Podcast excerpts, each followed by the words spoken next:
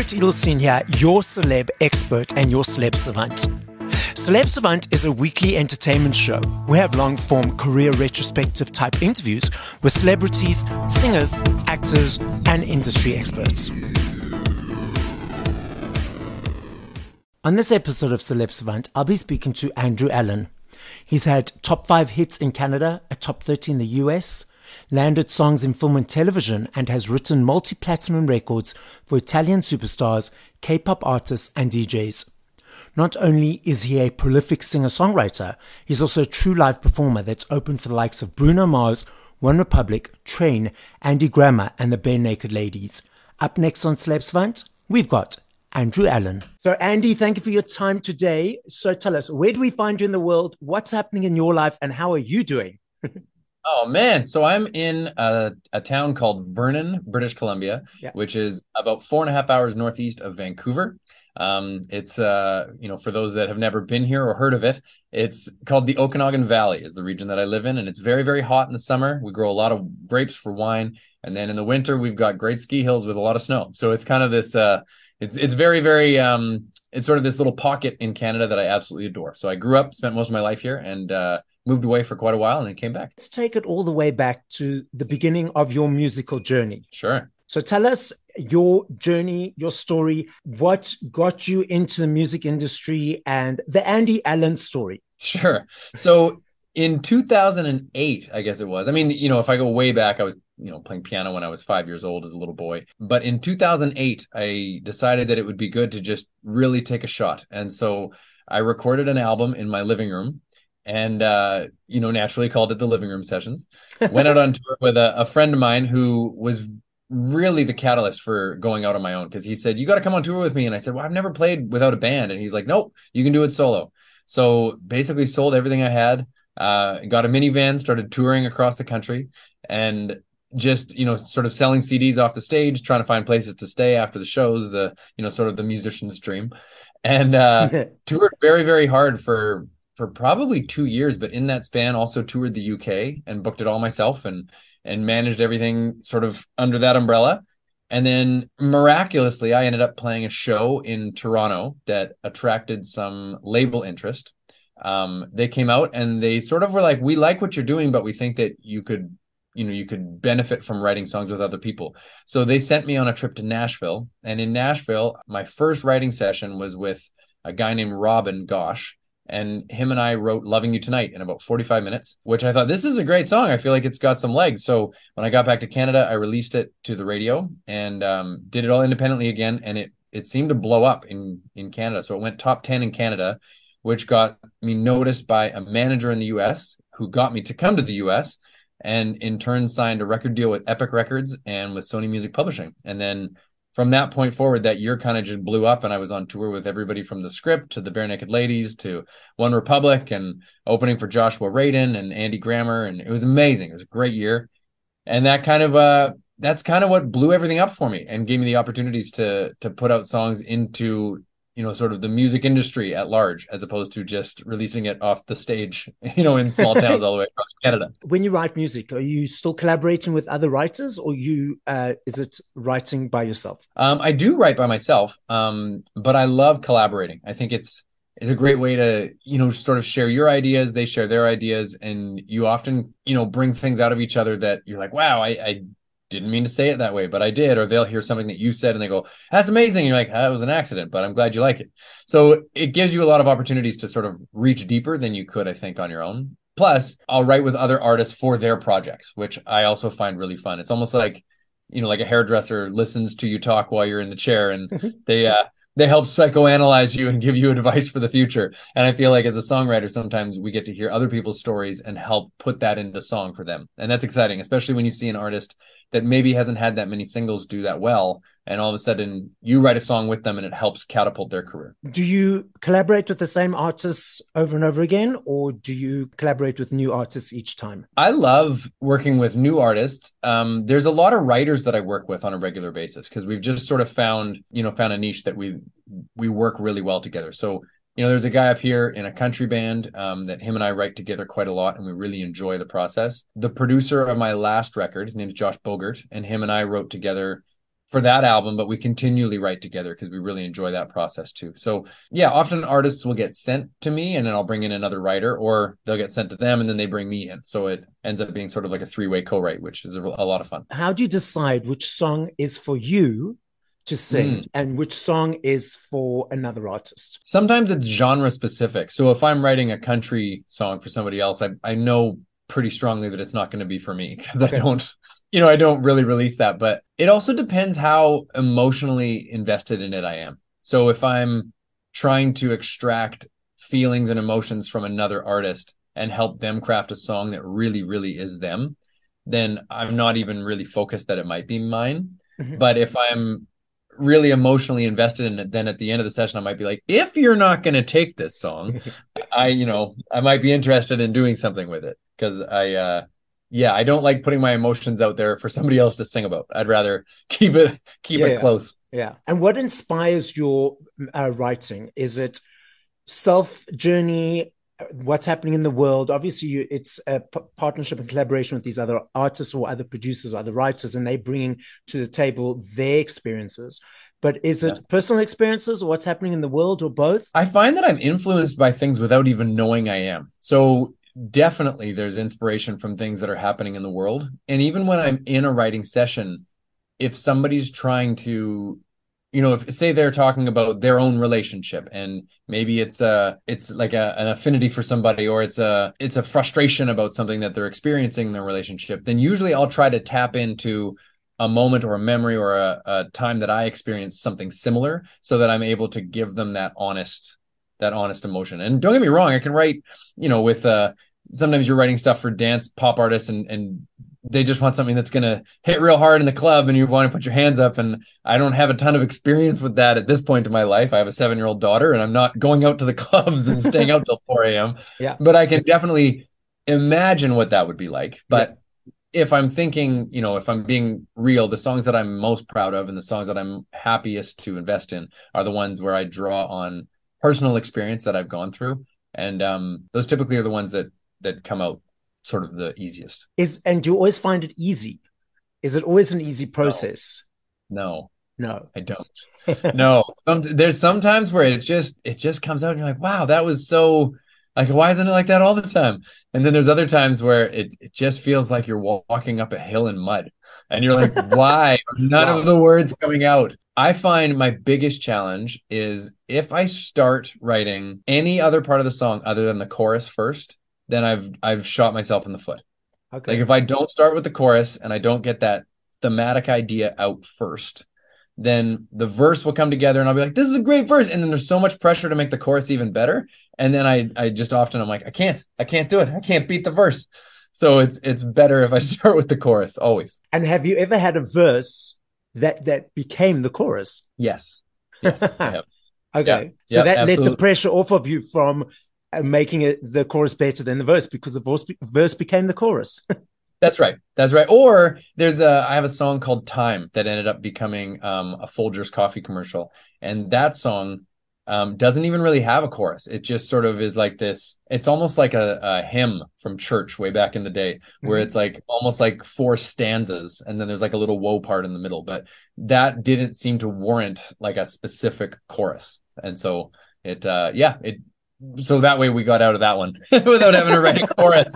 But uh, the song is still very strong. It just didn't need that. So we try to you know, you try to always go with what the song leads you to do. Now, your bucket list of top five artists that you have yet to write for or collaborate for that you'd still like to? Oh gosh, there's a ton. First five that come to mind. You know, it's funny. I I haven't thought of it really heavily, but um, John Legend would be one. I think that dude can sing the phone book. I don't think he even.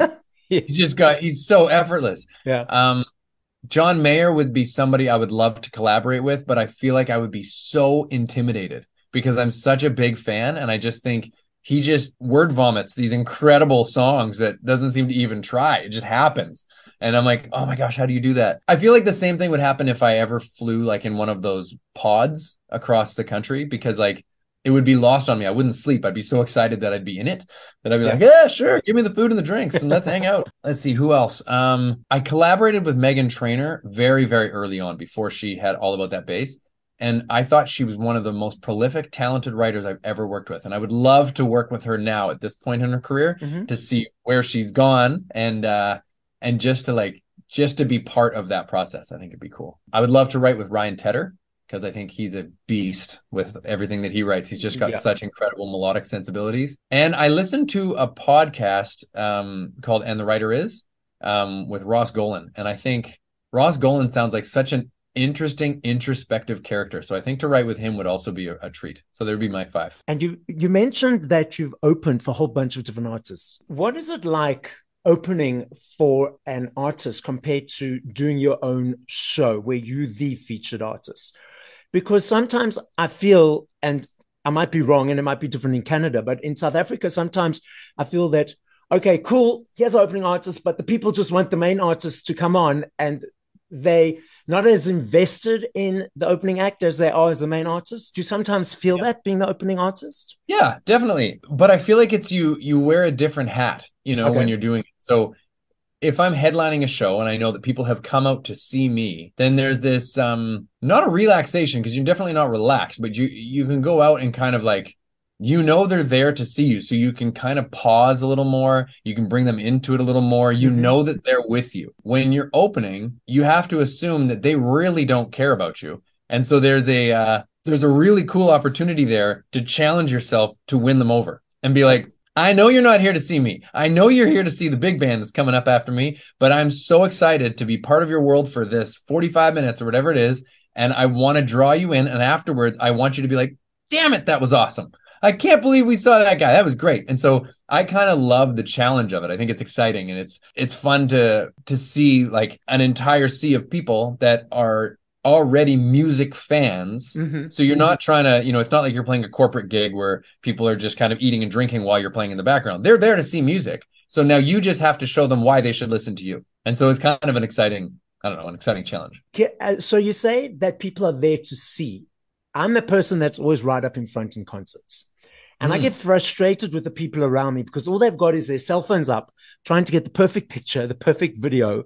And right. I find it so distracting or disconnecting. Yes. From a person viewing that, what is your perception of that? And does it bother you as well? Um, I, you know what? It's funny. I, I kind of laugh internally when, because Loving You Tonight would be my biggest single. And a lot of the time, as soon as I start playing that song, people pull out their phone and they take a picture. They're not videotaping it. They will often take out their phone and take a picture. I'm like, I look the same as I've looked the whole rest of the concert. You should take a picture on a song that you don't like instead of taking a picture on the song you do like because you're not even hearing the song. You're just seeing a picture and you're going to be like, this is when he was playing Loving You Tonight. It's like, well, all right. I saw a video of Adele and she had commented she was saying to people hey put your phones down or at least hold them like by your chest so you can still engage in the uh mm. in the opportunity. And i really respected that. I thought that was um that was a unique way to encourage people. Now again if i'm opening for people and people are videotaping me i'm happy to see it because then i know they're probably going to post it afterwards which is going to help me in the long run. Yeah. But i do wish there was a way that i could just airdrop them all a bunch of videos and be like look, these are the videos that you would have seen from your spot. I want you to be here and present right now because I know for me, if I pull out a phone and I videotape anything, I don't remember it as vividly and I'm not engaged in it as, yeah. as wholly. And so, um, yeah, so it's a, it's a weird catch 22. I, I, I'm happy to see that people are, they want to catalog, uh, catalog that in their mind. Yes. For the future. But I also, I'm like, no, just be here. Just enjoy it. It's yeah. going to get, it's, stuck in here anyway. It's interesting because way back before cell phones, cameras weren't even allowed into the uh, concerts. Oh, that's right. So it was just you there in the concert, and the cameras were confiscated. Then obviously they could not do that with cell phones. No, For me, no. I've always tried not to take myself a note ever since doing Celeb Savant. I have to get a few shots, a few videos because yeah. I have to, as part of my job, get you know, for the media, uh, get a couple of things. But you're right, yeah. because I noticed that when I'm trying to get that perfect video or perfect video shot or picture, I'm not as present and enjoying it as then in the moment. But I get the shot, get the picture, and then the phone goes back into the pockets, and, and then yeah. you know just to experience it in the moment. So totally agree. Because you'll remember that, and people forget that. You know, I so like I said, I have a seven year old daughter, and there's times where she goes, "Oh, Dad, like take a picture of this." And I'm like, I don't have my phone with me. Um, but what I want you to do is really focus on it and think about it and think of how it makes you feel. And then like take that snapshot in your mind. And she's like, okay. And like her memory is so vivid and so colorful that I feel like if you were to look back on a picture, it's like seeing a picture of a sunset. It never does it justice. So it's yeah. like if you can try and remember the feeling and the emotion of what you experienced at a concert, it will mm. be better than the video footage. And if you look at social media these days, it's everything is so filtered. So yes. it's not the real present moment memory. It's so many filters and so many layers above and above and over that that right. it's not a it's not the real thing that they saw in any case. That's right. Yeah. What is your perception of social media? Oh gosh. Um it's a great question. My perception of social media. I can see the value in it when it comes to staying somewhat connected to each other because you do get to experience other people's lives especially friends or family that maybe don't live in the same town as you, mm-hmm. you get to see sort of what they're up to. Now, I also think there's a negative to it because then you go, you know, you see that person and there's no catch up because you're like, oh, I love that new car you got. And it yeah. sure seemed like you had a fun vacation and uh, the kids are great. So I don't even have to ask you. So we don't stay as connected verbally, right? To actually communicate with one another. I do unfortunately feel that it has cheapened a lot of things because things are so instant and, uh, it's it's shortened music. It's shortened the lifespan of artists. It's allowed people to to blow up an artist or to blow up a product or inspire or encourage other people to purchase something. But it also cancels and destroys things if you have a big enough influence. And all of a sudden you say, no, we don't like this thing. And then everybody agrees with you and goes, no, we also don't, we don't like that either. Yeah. And I don't love that side of it. There's a new app. I don't know. I mean, I'm sure you're using it in South Africa, or I don't know if they have it actually. Um, it's called BeReal. Have you? No. Seen this one? So no, it's funny. I don't. I don't even know why I'm promoting it because I have nothing to do with it. But BeReal is an app that it similar to Facebook, Instagram, Twitter, whatever. You have a network of people on it. Yeah. But yeah. BeReal, the app itself, will send everybody in the network a notification, and you have two minutes to post a photo. So you can't go do your makeup. You can't make sure that you're doing something cool. It's literally just what you're doing, and it shoots a picture forward of what you're doing, and it shoots a picture back at your face, and then it posts to that network, oh, and wow. it only posts every 24 hours. So in you have that two minutes to post a picture. That's it. So if you're hanging out with your kid, or if you're like last night, I was hanging Christmas lights, and I'm wearing a you know a toque, and I'm freezing, and I'm I'm like I'm outside hanging Christmas lights. There's no filters. There's no anything that you can do to this picture. You literally take a picture and it posts. So something about that to me, I'm like, wow, that's kind of cool because there's yeah. no hidden agenda. Yeah. So, anyways, that's my my sort of rant on social media. I use it sparingly. I use it. It's funny. I use it less now than I used to because I'm in a happier position in my life. So I'm doing more things in real time mm-hmm. with my family and experiencing things in real life that I don't have as much time to post because I don't have as much interest in posting what I'm doing because I'm having too much fun doing what I'm doing. Yeah. And I wonder if there's a direct correlation sometimes when people are posting all the time. Yeah. If it's like, are you missing out on real life and are you enjoying it or are you just hoping that other people think you are and that's where you get your validation? It's interesting because for me, uh, uh, I've never been on social media pre to Celeb Savants. Okay. I've, I've I've found it it freaked me out. And then Celeb Savants, the podcast obviously came out, so it's it's a tool to promote and that. So when I go into social media, I'm literally doing Celeb Savant stuff. That's it. I don't, uh, you know, media stuff or stuff about the podcast coming out. I don't do anything personal. And okay. um, I, I hear what you're saying because you think just, yeah, do those people need that validation because they're not so happy in their own lives? So getting it from an external place allows them to feel something for a moment or a second and mm-hmm. getting happy in their own real life could potentially take them away from that. So agree and with I, you. yeah and i you know i don't know for sure but i um i know for me personally that was a true statement. And i i also had read one time that if you are engaged in social media as in if you are flipping through instagram and you like pictures and you comment on them those kind of things and that's a healthier way because then at least you're actually still engaged and part of um, the interaction with another human. Whereas yep. if you're just scrolling and you just look, it ends up becoming really detrimental to your mental health. It's like you're just looking at everybody else's stuff. You're not really engaged in it or, you know, contributing to it. You're just flipping through it. So I've tried to be more like that. If I'm actually going on there, I'll actually try and comment on people's posts or try and Yeah. like interact with it. And I, I find that that definitely makes it a, a healthier engagement tool for me. Yes, sure. Now let's go back to the music. You mentioned that a little bit earlier with the speed and the way music is released. Now, previously, many years ago, we had CDs, vinyl, cassettes. Mm-hmm. I'm so grateful those are coming back because I love me a CD. I love holding it. I love the pictures. I love the storyline of the lyrics, the production notes, all that kind of stuff. I don't know if you're aware that last year, the first time in 21 years, CDs had a gain in sales.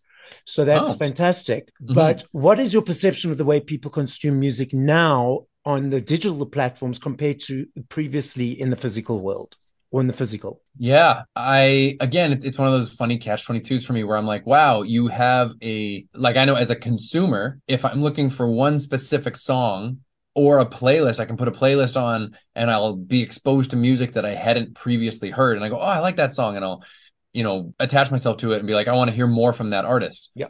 The downside is though is that people don't remember the artist now. They just hear the song. So if you're listening to a, a dance playlist, every song kind of sounds similar. Yeah. And so you don't really, there's not that same fan feeling. You know what I mean? Where you're like, oh, I love that artist. You're like, I actually don't know the artist. I just know the song.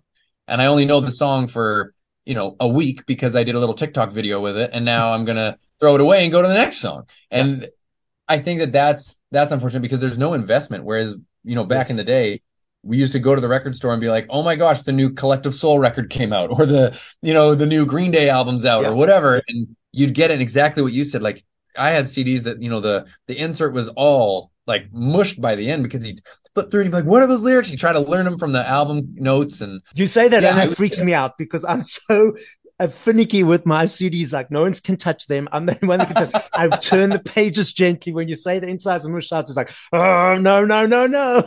yeah, don't, don't pull that. Don't tell Um, it. No, no. It's also interesting because I found out the you through Spotify. That's I found you the way that you wanted. That's song that's uh, Yep. came up as a recommendation. And I was like, oh, this is super cool. I've added to my spinning playlist. Now everyone here is loving this song.